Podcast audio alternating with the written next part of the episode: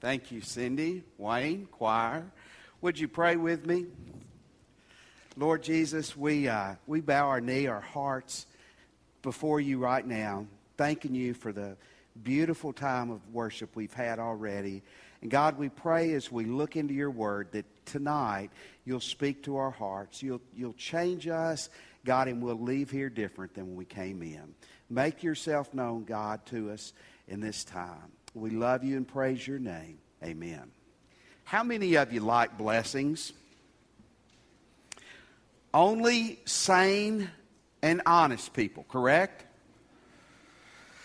Only sane and honest people. You like people benefiting you, correct? You like them saying nice things about you. You, you like them honoring you, giving you gifts. We like that, correct? Uh, how many of you like that same philosophy when it comes to God towards you?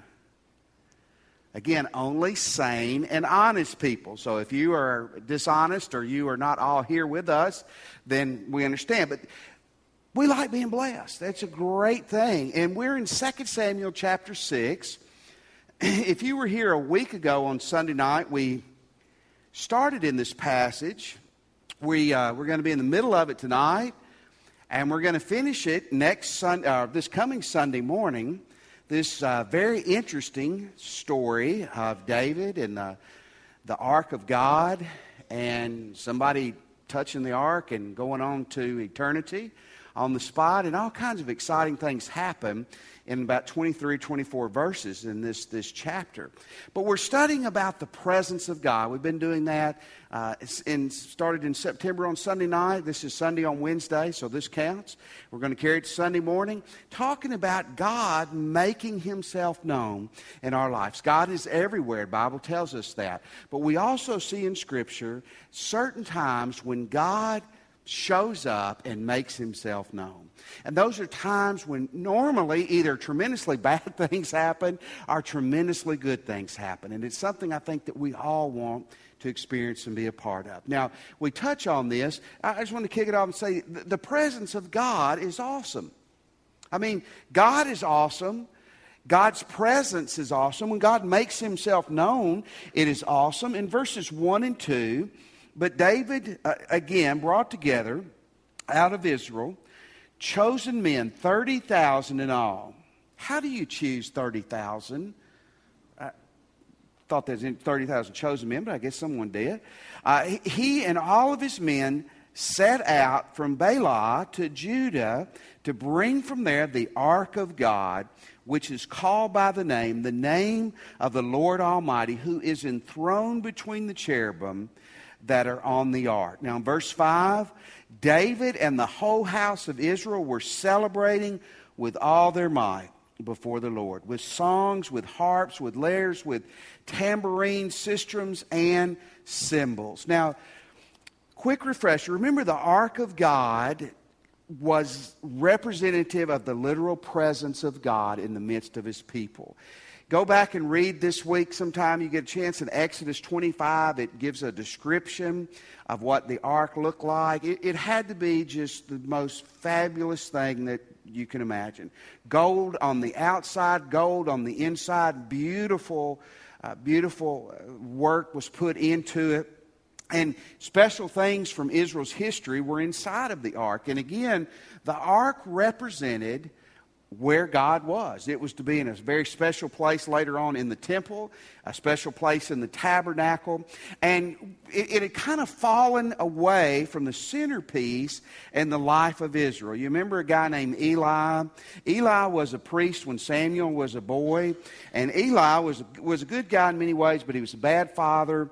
And the ark was captured at the end of his life. And I kind of made a joke out of this uh, a week ago. It, it, it's kind of funny. It says that he was real fat and he was sitting in his chair. And when he heard that the ark was captured, he fell backwards and broke his neck. And again, I said, that's not what you want in your obituary. I don't want fat preacher falls out of chair, breaks his neck. That would be, you know, you just don't want to go down that way, especially in the Bible. I mean, that's forever, isn't it? When, when, it, when it makes it in there. But the ark was taken by the Philistines. We're going to look more at that in, in a moment, and it didn't go well for them. And but in the meantime, it, it never gets back really to the centerpiece in the life of Israel. For whatever reason, King Saul who had a lot of issues, did not make it a priority. And for 60 or 70 years, we're not sure exactly, but the ark was away from its rightful place in the center of the spiritual, political, every bit of the life of the Jewish people. And King David says it's time that the ark comes back to Jerusalem and it is put in the centerpiece of, of who we are as a people. in a tremendous celebration. We're going to look at the celebration. The other, th- this celebration ends very tragically. Uh, but they, they have another celebration later on in this chapter that's wonderful. We're going to look at that Sunday morning. But you know what? When, when you're in the presence of God, and we're always in the presence of God, it would change your life if you and I meditated on that and reflected on that regularly that we are in the presence of God. God lives in us, God is beside us. By the way, the scriptures say, don't, don't say that God indwells plates are light bulbs. God indwells people, doesn't He? His people. And if we would live in the fact that God is in us and God is beside us, it'd be transforming. But there's times when God shows up in a special way. When the ark was there, God was there in a special way. And the people were just celebrating their hearts out. You remember one of the first prayers that you probably learned. You remember this? Say it with me before you ate. God is good and God is great. And you know what? Theologically, that is such a wonderful and a deep, even though it sounds so simple, prayer because God is good.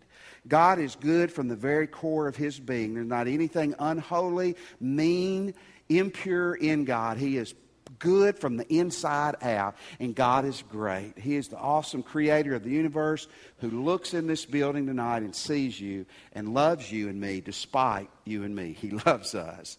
That's great, isn't it? God's awesome. And when God shows up, it's an awesome thing. Now, we looked at this a little bit a week and a half ago if you were here, but we're going to touch on it again tonight. When God is not appreciated properly, there will be problems. When the presence of God, when the ways of God are not appreciated properly, there's going to be problems. Now, again, this is easy to say when, when someone's taken God's name in vain, uh, someone is denying the presence of God, denies the existence of God, blasphemes God, slanders his name. You expect God to show up with a lightning bolt, correct? I mean, you do. Problems are going to happen. They may not happen overnight, but they're going to. But what's more disturbing about this story, it, this is a, a Christian story. This is about God's people not appreciating and respecting the presence of Him and it going poorly. In verses 3 through 8, they set the ark of God on a new cart. This was a bad mistake, but it sure sounded good, didn't it? A new cart.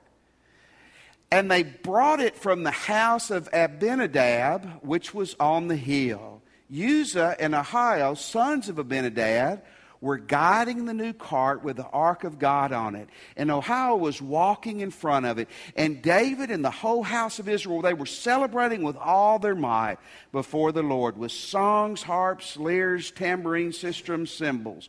Wayne, wouldn't that have been a difficult group to try to control? When they came to the threshing floor of Nacon, Uzzah reached out and took hold of the ark of God because the oxen stumbled. Doesn't that sound like a, reasonable thing to do?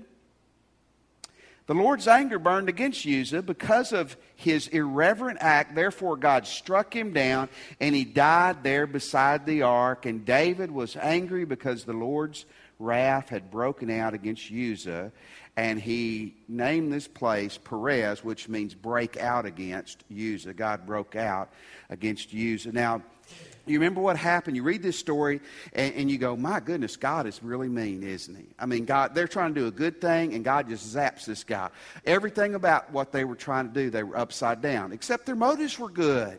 Now, listen, this is important. Their motives were good. They were singing, they were celebrating, they were praising God. There were probably preachers on the side preaching as they were walking along. You know how we'd get. We get excited. We begin to preach. We begin to proclaim. But David, for some reason, had not sought God about this. He didn't get God's permission. I, I believe, no doubt, it would have been God's will for this to happen. It may not have been the time. They didn't obey God. Listen, this, you go back and you look in Leviticus and Numbers, there were specific instructions on how the ark was to be transferred. Not in a cart by animals, but by living people who happened to be priests, who were Levites. And they carried the ark by the poles that were supposed to be in the ark. That there was actually rings built into the ark for the poles. That's how this was supposed to have been done. Not by an oxen cart, not by well intended good men who weren't priests, but a specific thing in a specific way, and you absolutely did not touch the ark. You didn't look in it, or you didn't touch it. And Uzzah touched it. David's leader, he got them, in my opinion, off on the wrong foot because they were upside down to begin with. And you know what? Here's what's so uncomfortable about this their intentions were great, their heart was good. They were praising God, they were singing, they were doing all the right, sincere things with good intentions, but they were disobedient in what they were doing. Oh, minor disobedience, you know, the white lie, the subtle thing. Oh, God doesn't. God doesn't really care how we do this. Oh, we don't need to take time really seeking God because this is good. How many of y'all are guilty of ever doing that? Why, God's got to be in this because I want to do it and I'm going to make money. Now, we don't say that around church, but we say those. God's got to be in. This is good. This is positive. Just a quick warning and reminder for us as individuals, as in a church, you and I can't disrespect God in the presence of God. You can't do it in the flagrant ways, but when we do it in the ways that are more subtle, why, God, we're sincere. How many people died today and went to hell who were sincere? A bunch. How many churches are dying today, but they're sincere? In 1 Chronicles 13, verse 3, the same story is told, by the way, in 1 Chronicles 13, 14, and 15. Let us bring the ark of our God back to us, for we did not inquire of it during the reign of Saul. Do you see some sadness there? Saul had at his disposal the ark of God, the literal representative presence of God, but he never tapped into it during his whole reign. David was going about it the wrong way, but he was, he was trying to do the right thing at least. The reign of Saul ended horribly. It was a dead time, an ineffective time.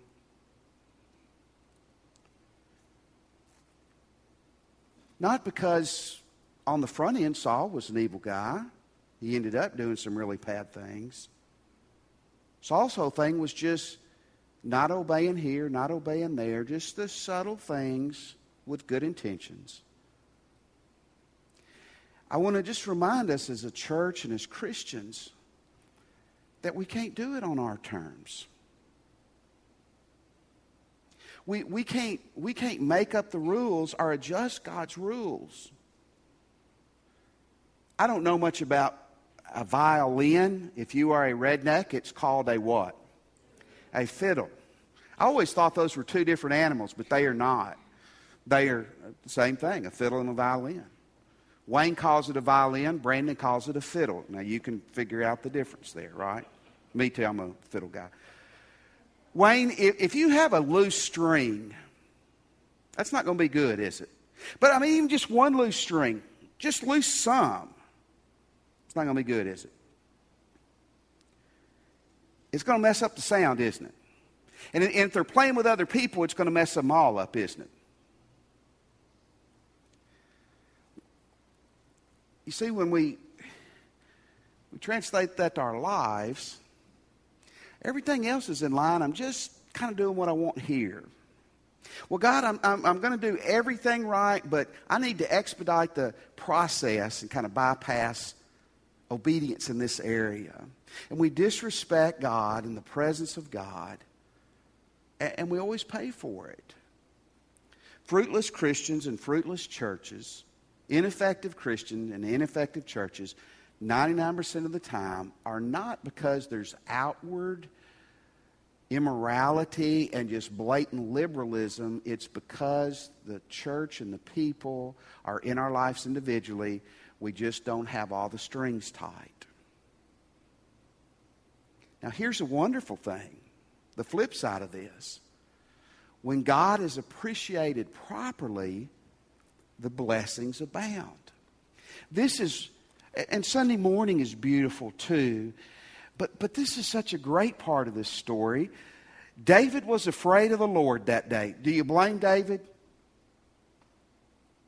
The deacon gets zapped tonight because they handled something wrong down here. We're going to be upset, aren't we? Hopefully. How can the ark of the Lord ever come to me? He was not willing to take the ark of the Lord to be with him in the city of David. Instead, he took it aside to the house of Obed Edom the Gittite. The ark of the Lord remained in the house of Obed Edom for three months and the Lord blessed him and his entire household. Probably this was all taking place about 10 miles southwest of Jerusalem in the mountains. And come on in, young people. We're going to pass the offering plate now. You are here to help with the offering this month. Who was this Obed Edom? Look at me. Focus, focus.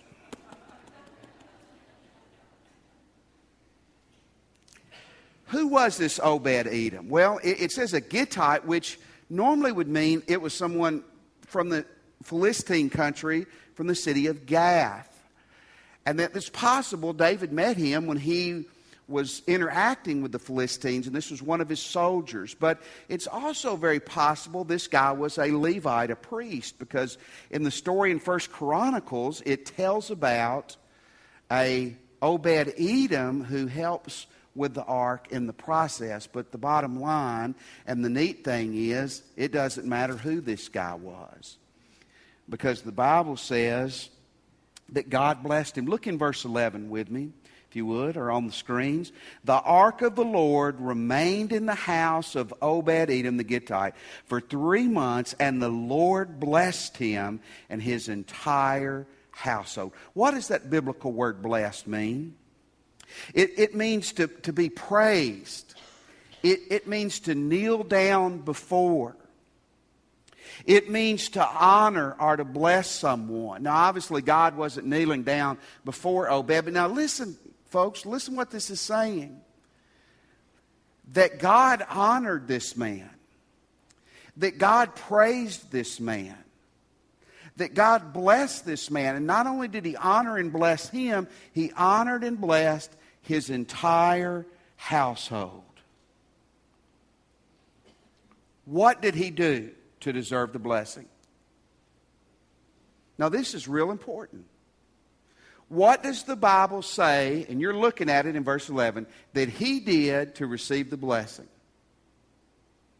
You know what it says? Absolutely nothing.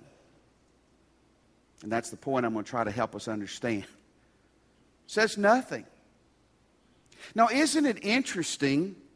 Earlier on in the scriptures, the people were singing and praising God, and they were playing all kinds of instruments. David was even dancing a little bit. He's going to throw down on Sunday morning, but he was, you know, they were getting excited. They were doing what they thought was a wonderful thing, and it all was wrong and it all ended horribly. You ever thought about that? They're having a praise time, a praise meeting, a celebration of the presence of God, and God was not in it. In fact, when God manifested himself, somebody punched out right on the spot. It's funny now, it wasn't to Uzzah at the time.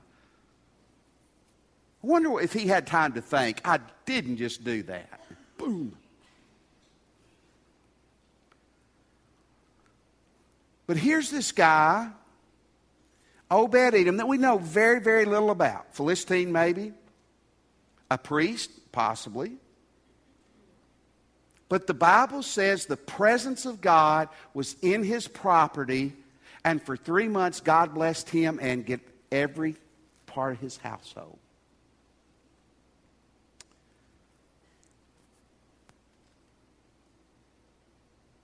What does God bless, folks? Or maybe it'd be better to go back and say, what does God not bless? God doesn't bless disobedience, does He? God doesn't bless religiously pious people doing it their way, not His way. God does not bless good intentions with disobedience mixed in the middle of it. God does not bless the best preaching, the best singing, the best music when things aren't done the way He said they should be done. It's not like there's a smell and we can spray over it with God. And I'm going to tell you, there was a smell the day Uzziah died. What did this man do to receive the blessing? You ought to be extremely curious because I think you and I want the blessing. Let me tell you what we know for sure is this had to be a guy whose heart was right with God.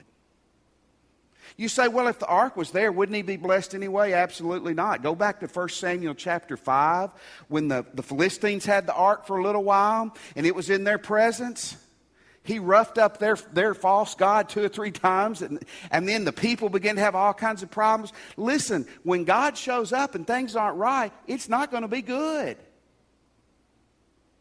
It's not just because the ark was there that things went well. They didn't go well for Uzzah and David and them. They left very broken. But I want to tell you why God blessed this man. It had to do with his heart. What did he do during those three months? I can tell you what he didn't do. He wasn't disobedient to God. He didn't disrespect God in the presence of God. He didn't treat people like dirt and praise God with the other hand. I bet they went out and they sat and they looked at the ark for hours on end. I bet they sat there and they sang whether they could sing or not. I bet they prayed. But I know this for sure that whatever they were doing, before they were doing anything, the being was right. You see, folks, we live in a culture, a religious culture, that we are so driven by what we are supposed to do that we're missing what we're supposed to be. Did you get that? And, and folks, listen, the Bible says we're saved by faith, but faith is, is proved by what you do. Works are important, but works never substitute for who you are. Lost people can do good works for a while, but eventually their lostness comes out. You've, you've known people who were mean but did helpful things. The mean doesn't offset the, the helpful, the, they don't offset each other. As simple as this may sound, it's probably one of the most important things we can get a hold of. God bless this guy, not for anything it says that he did, it had to be because who he was. What about you and me? What's going on on the inside of us this evening? Psalms 37 4. Read that aloud with me. Delight yourself in the Lord, and He will give you the desires of your heart. You know what that's saying? That's saying fall head over heels in love with God. Yeah, you ought to serve Him. Serving ought to be a fruit. Yeah, you ought to help other people. My goodness, that ought to be a fruit. But God says, fall in love with me. When you fall in love with me, you will be and do the right kind of stuff. Psalms 46 10. Run around, get involved as much as you can, stay as busy as you can from the time you get up to the time you go to bed, and know that I'm God. Read this aloud with me. Be, I will be exalted among the nations. I will be exalted in the earth. How many of us are still enough to hear God? I want to read to you something Eugene Peterson, a, a great minister and the guy that translated the, the Bible, the message. Listen to what he says two commands direct us from the small minded world that we live in today in our philosophies. First, God says, Come and behold the works of the Lord. Don't you know that Obed Edom sat and beheld what God had in front of him? Take a long, scrutinizing look at what God is doing. This requires patient attentiveness and energetic concentration. How many of us can just focus the next 15 minutes? Everybody else is noisier than God. You agree with that? The headlines, the neon lights, and amplifying systems of the world announce human works. But what of God's works? They are unadvertised, but also inescapable if we simply look. They're everywhere. They are marvelous. But God has no public relations department. He mounts no publicity campaign to get our attention. God simply invites you and me to stop and look and see who He is. The second command is be still and know that I'm God. Be quiet. Quit rushing through the streets long enough to become aware that there's more to life than our little self centered enterprises. When we are noisy and when we are hurried, we are incapable of intimacy, deep and complex personal and spiritual relations. If God is the living center of redemption, it is essential that we be in touch with and respond to Him on His terms. If God has a will for this world, which He does, and we want to be in on it, we must be still long enough to find out what it is. Baron von Hugel, whoever that is, said that nothing was ever accomplished in a stampede. I would disagree with that. that. There's probably a lot of bad happened in a stampede. But you get the gist of what Peterson and Baron von Bugel Hugel was saying there. That God's found in the still small voice. And some of us wonder why are we missing God? Why are we missing the blessings of God in our life? Christianity Today last year had an article where they'd surveyed Christians, people who received that magazine. Here's what they deducted that the average Christian spends nine minutes a day seeking God and the things of God. And by the way, that includes Sunday. Think about that. Throw out Sunday, that's about a minute a day, maybe. We wonder why we're not hearing God or finding the blessings of God in our life. In John 15, Jesus said some very powerful words Remain in me, and I will remain in you. No branch can bear fruit by itself, it must remain in the vine. Never can you bear fruit unless you remain in me. Let's look at verse 5. I am the vine you are the branches. If a man remains in me and I in him, he will bear much fruit. For apart from me, you can do what? You can do nothing.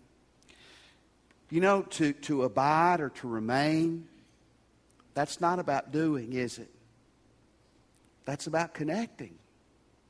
And that's about staying connected. You notice it said in that verse about Obed Edom that God blessed him and his entire household. Folks, blessing and curses always spread out. You wonder what are the blessings? Obviously, there was blessings had to be recognized. We'll see in a moment by the people of this day and age. But some scholars believe, as they re- did research, that the blessings were he had a huge family. Many kids, many grandkids, many great grandkids, which is very important in this day and age. So I would tell you one thing the blessings of God sometimes don't come overnight, do they? Neither do the curses of God. But when the person finds God and stays close to God and obedient to God, they will come. God's very clear on that. And I want to ask you and I this evening do we long for God's blessings. I, I want to challenge you to long for God and his blessings. Verse 12 is an intriguing verse. Verse 12. Now, King David was told, The Lord has blessed the household of Obed Edom and everything he has because of God's presence there. So David went down and brought up the ark of God from the house of Obed Edom to the city of David with rejoicing. You, you know, I, I call that good jealousy. Bad jealousy would be he would have Obed Edom whacked, or he'd sneak in there night and steal the ark just for himself. That's not what he did. But David looked and he said, I want what that man has. I want it for me, and I want it for all my people. How many of us long to see God make himself known in our lives?